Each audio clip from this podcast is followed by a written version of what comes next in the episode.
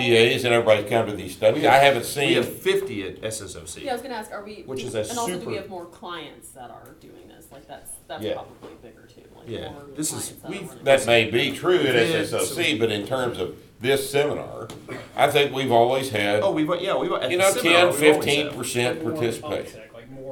Uptick, Like more, as opposed to just kind of staying steady, like one or two or three maybe each seminar. I think it's been than steady. Steady. I think it's been steady. Yeah, except that the seminars were selling twelve and thirteen and eighteen and twenty three years ago, and now they're selling thirty every single time. They're all, this year, everybody's sold Yeah, out, we've, right? I we, mean, it's- except Gig Harbor, Washington, everything's sold out. so. That's because they're always yoga teachers. Jim, yeah, and they're all busy trying to figure out a way to get raw milk for Monday morning.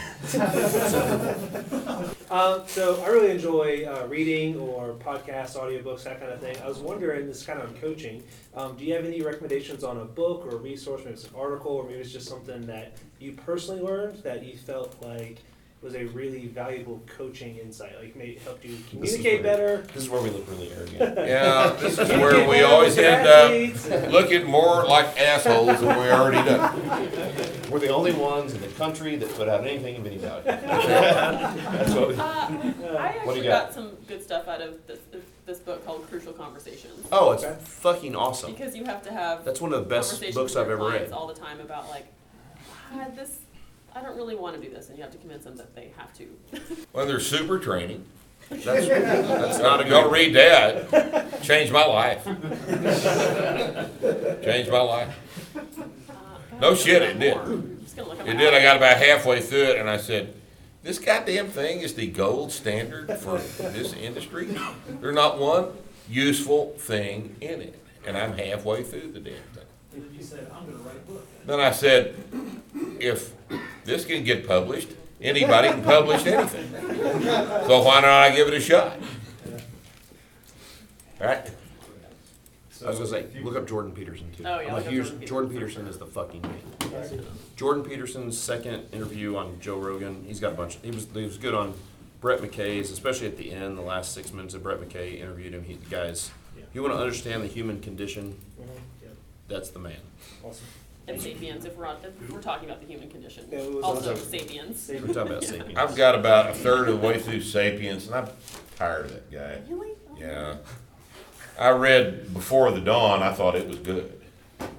But Sapiens, I'm, yeah, I've already exhausted my patience with him. He says ridiculous things about every, about every three pages, he'll make some stupid comment. and I'm- No, I'm tired of this. So don't. Okay, don't. But I did read at it though, you know. But as to what that brings to here, yeah, I really, I, we get asked this all the time. What other books on coaching and lifting do you find helpful? Yeah, What about the sports gene? And I, Oh, that's I kinda cool haven't book. seen it. Oh, that's a, Or, that's a cool um, book. and Epstein, another Epstein, the sports gene is good. Look up Crucial Confrontations Yeah, there too. go. That might be the newer version of that. I'm trying to remember. One came first. Read the most recent one. It's Okay. either Crucial Confrontations or Crucial Confrontation. By the way, like uh, just as a side note, the more I've no, like nobody likes to have confrontational except for this guy. but so he doesn't either really. But awkward conversations have probably refined me more in the last ten years than anything else I've ever done right? You have awkward confrontations, conversations, like uh, conversations you don't want to have that eat at you like cancer if you don't have them, yeah. but you know you have to have them, are one of the most refining things I think you can do, right? You have to have them. Right. You have to fire a client every once. You have to fire clients, you have to fire employees, you have to talk to your in-laws sometimes in ways you don't want to. But it's also about helping a person make a huge lifestyle change. Right, abs- there's, yes, of So course, you, there, there's like a two, like you have to listen to them and you have to be able to communicate with Yep. them too. agreed. For Wilson, get out of my office. There's a guy dying of cancer. The guy Wilson, get out of my office. It's another con- conversation. Why he, that's why, Were that's you why he didn't gone? read, write the book. I just, I think exactly. In it. Well, you gotta wait then. All right, go ahead. I get to go? Yeah. Okay. Um, so if you're training somebody with cervical fusion, what changes would you make? Oh, well, I've got a cervical fusion. Yeah, I have a couple of clients with that, not really. Nothing. I C six, seven for fusion. Change the goddamn thing. How much you load on their head? You don't load their Well, head, okay, dude. that's his shoulder. listen to that. Yeah. No, I've got, I've got, hell, my sister's got a three level. She But trains it the tends to go way better than lumbar fusion does. Mm-hmm. A cervical Yeah, fusion Cervical surgery- fusions, unless the guy's just an idiot, That goes just fine. are pretty good operations. Yeah, we don't, we didn't say that on the lumbar fusion thing, but if it's, if you've got a guy that's post lumbar fusion, there's nothing you do, but if you have somebody that's considering it, talk them out of that first. Like Oh, yeah, back surgery's a bad idea. lumbar especially. It, Well, it's I- I know it a, doesn't neck get surgery is usually a pretty good idea, but low back surgery is, I don't know if you know the numbers on this, Yeah. but they're, they're fairly, they're fairly, uh, consistently, one-third of them are useful. They actually produce a good outcome. One-third of them don't do anything at all. And the other third of them Makes it- makes it worse. It's not the first time I've heard that. Yeah, and that means that two-thirds of the time you're fucking up. Right? Those aren't particularly good odds, you know? And especially considering the fact that every spinal MRI for every human being over the age of about thirty are gonna show degenerative changes in the spine. Every single one of them, whether it's symptomatic or not. In other words, you go in with back pain, they order an MRI. The MRI comes back, oh shit, look at all the degenerative changes here, we gotta do surgery. And what that means is, had you gone in the same guy's office, asymptomatic, and he ordered MRI, the MRI would have come back and he said, oh shit, look at all these changes, we gotta do surgery. That's what my x-ray showed. Yeah, everybody's does. You're a human. You got degenerative changes of the spine because you're a biped. And your spine evolved in a quadruped uh, morphology. So it's going to deteriorate. You want it strong as it deteriorates or weak as it deteriorates. And that's your, that's your choice. Okay? Uh, I kind of already asked him about the Tommy John surgery. The what? Oh, Yeah. Are there any other considerations, like maybe pressing, what about like deadlifting, stuff like that? Okay, we No. can say Be fine. Don't do it, what? Don't do it. Don't deadlift with Tommy John surgery? like, I never, no, I don't, I don't know why that would be prohibited.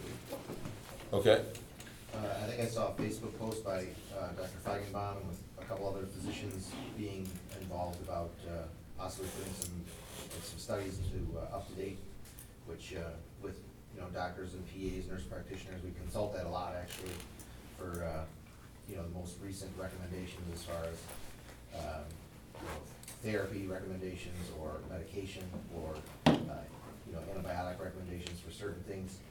With, with them doing more work like that, do you anticipate a future of strength training either replacing traditional physical therapy or becoming like a modality that they would do and possibly get covered by insurance and and there's so much other crap that gets covered by insurance that doesn't seem to really do anything.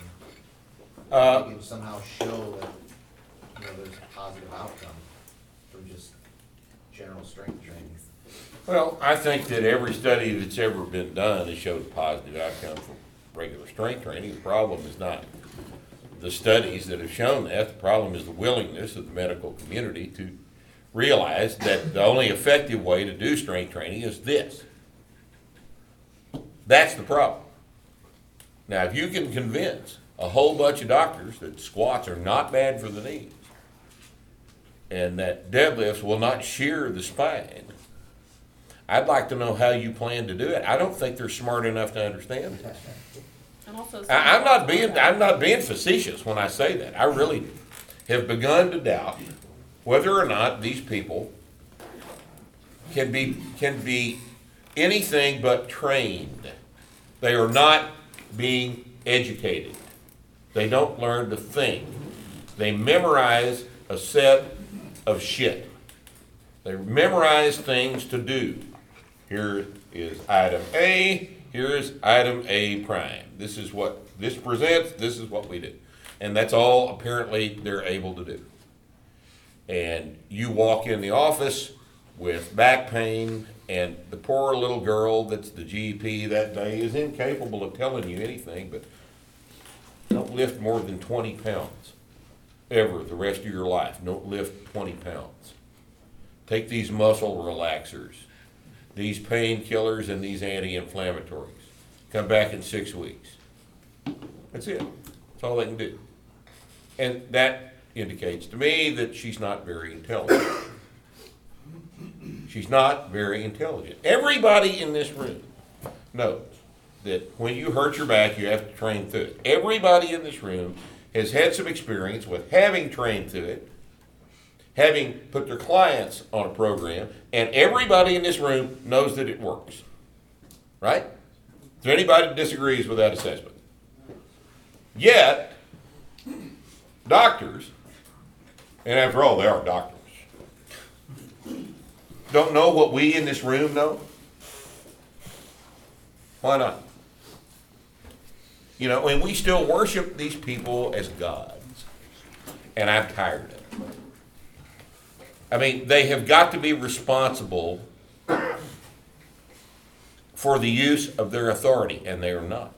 But don't you think that's a product of maybe too little exposure? I think it's the product of them not giving a shit. Why put themselves out of business? Yeah. I mean, if you wanted to be cynical, you could take that view. Yeah, I don't think most doctors. But if you, if you wanted to be even more cynical, you could say, hey, what I'm doing works just fine for me. Haven't been able to convince most of the people that lift weights to do it like this, let alone people Most- that remove. right. Yeah, right. Right. Let alone people that don't lift weights, let alone people that think running is the best exercise. But do you think that the work that you're, attending physicians that are, you know, uh, I don't know who's gonna pay attention within to the it. program will, will change some of that? It's all, I don't, we don't, I mean, look, man, they all, they all, it's just a cumulative effect. Is it good that Jordan and Austin are doing this stuff with the Google of the medical profession? Of course it's Sure. great. It's great. Obviously. But how many people are gonna pay attention to it? We don't know. You know, We're just gonna keep plugging away, right? we're all saying the same thing. We'd, li- we'd The like to. details vary, but Yeah. the message is the same. Yep. If we had know. ten times as many starting strength coaches, this would go a lot better. You guys were here all weekend. How many people were coached on a platform this weekend by someone sitting in the audience that was good as the coaches on staff?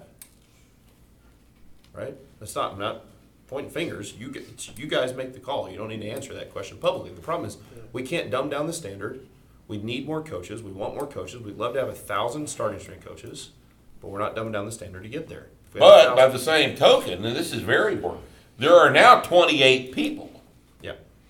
that know more about this than their doctor, Then your yeah, then your GP for sure. right?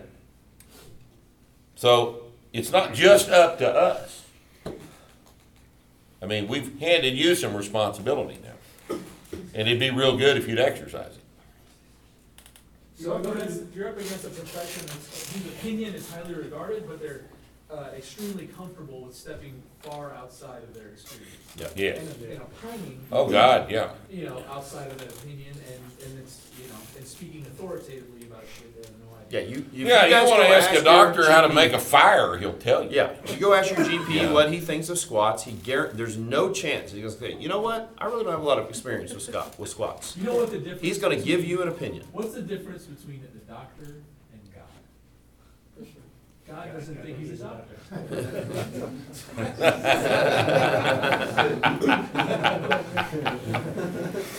Yep, that's it.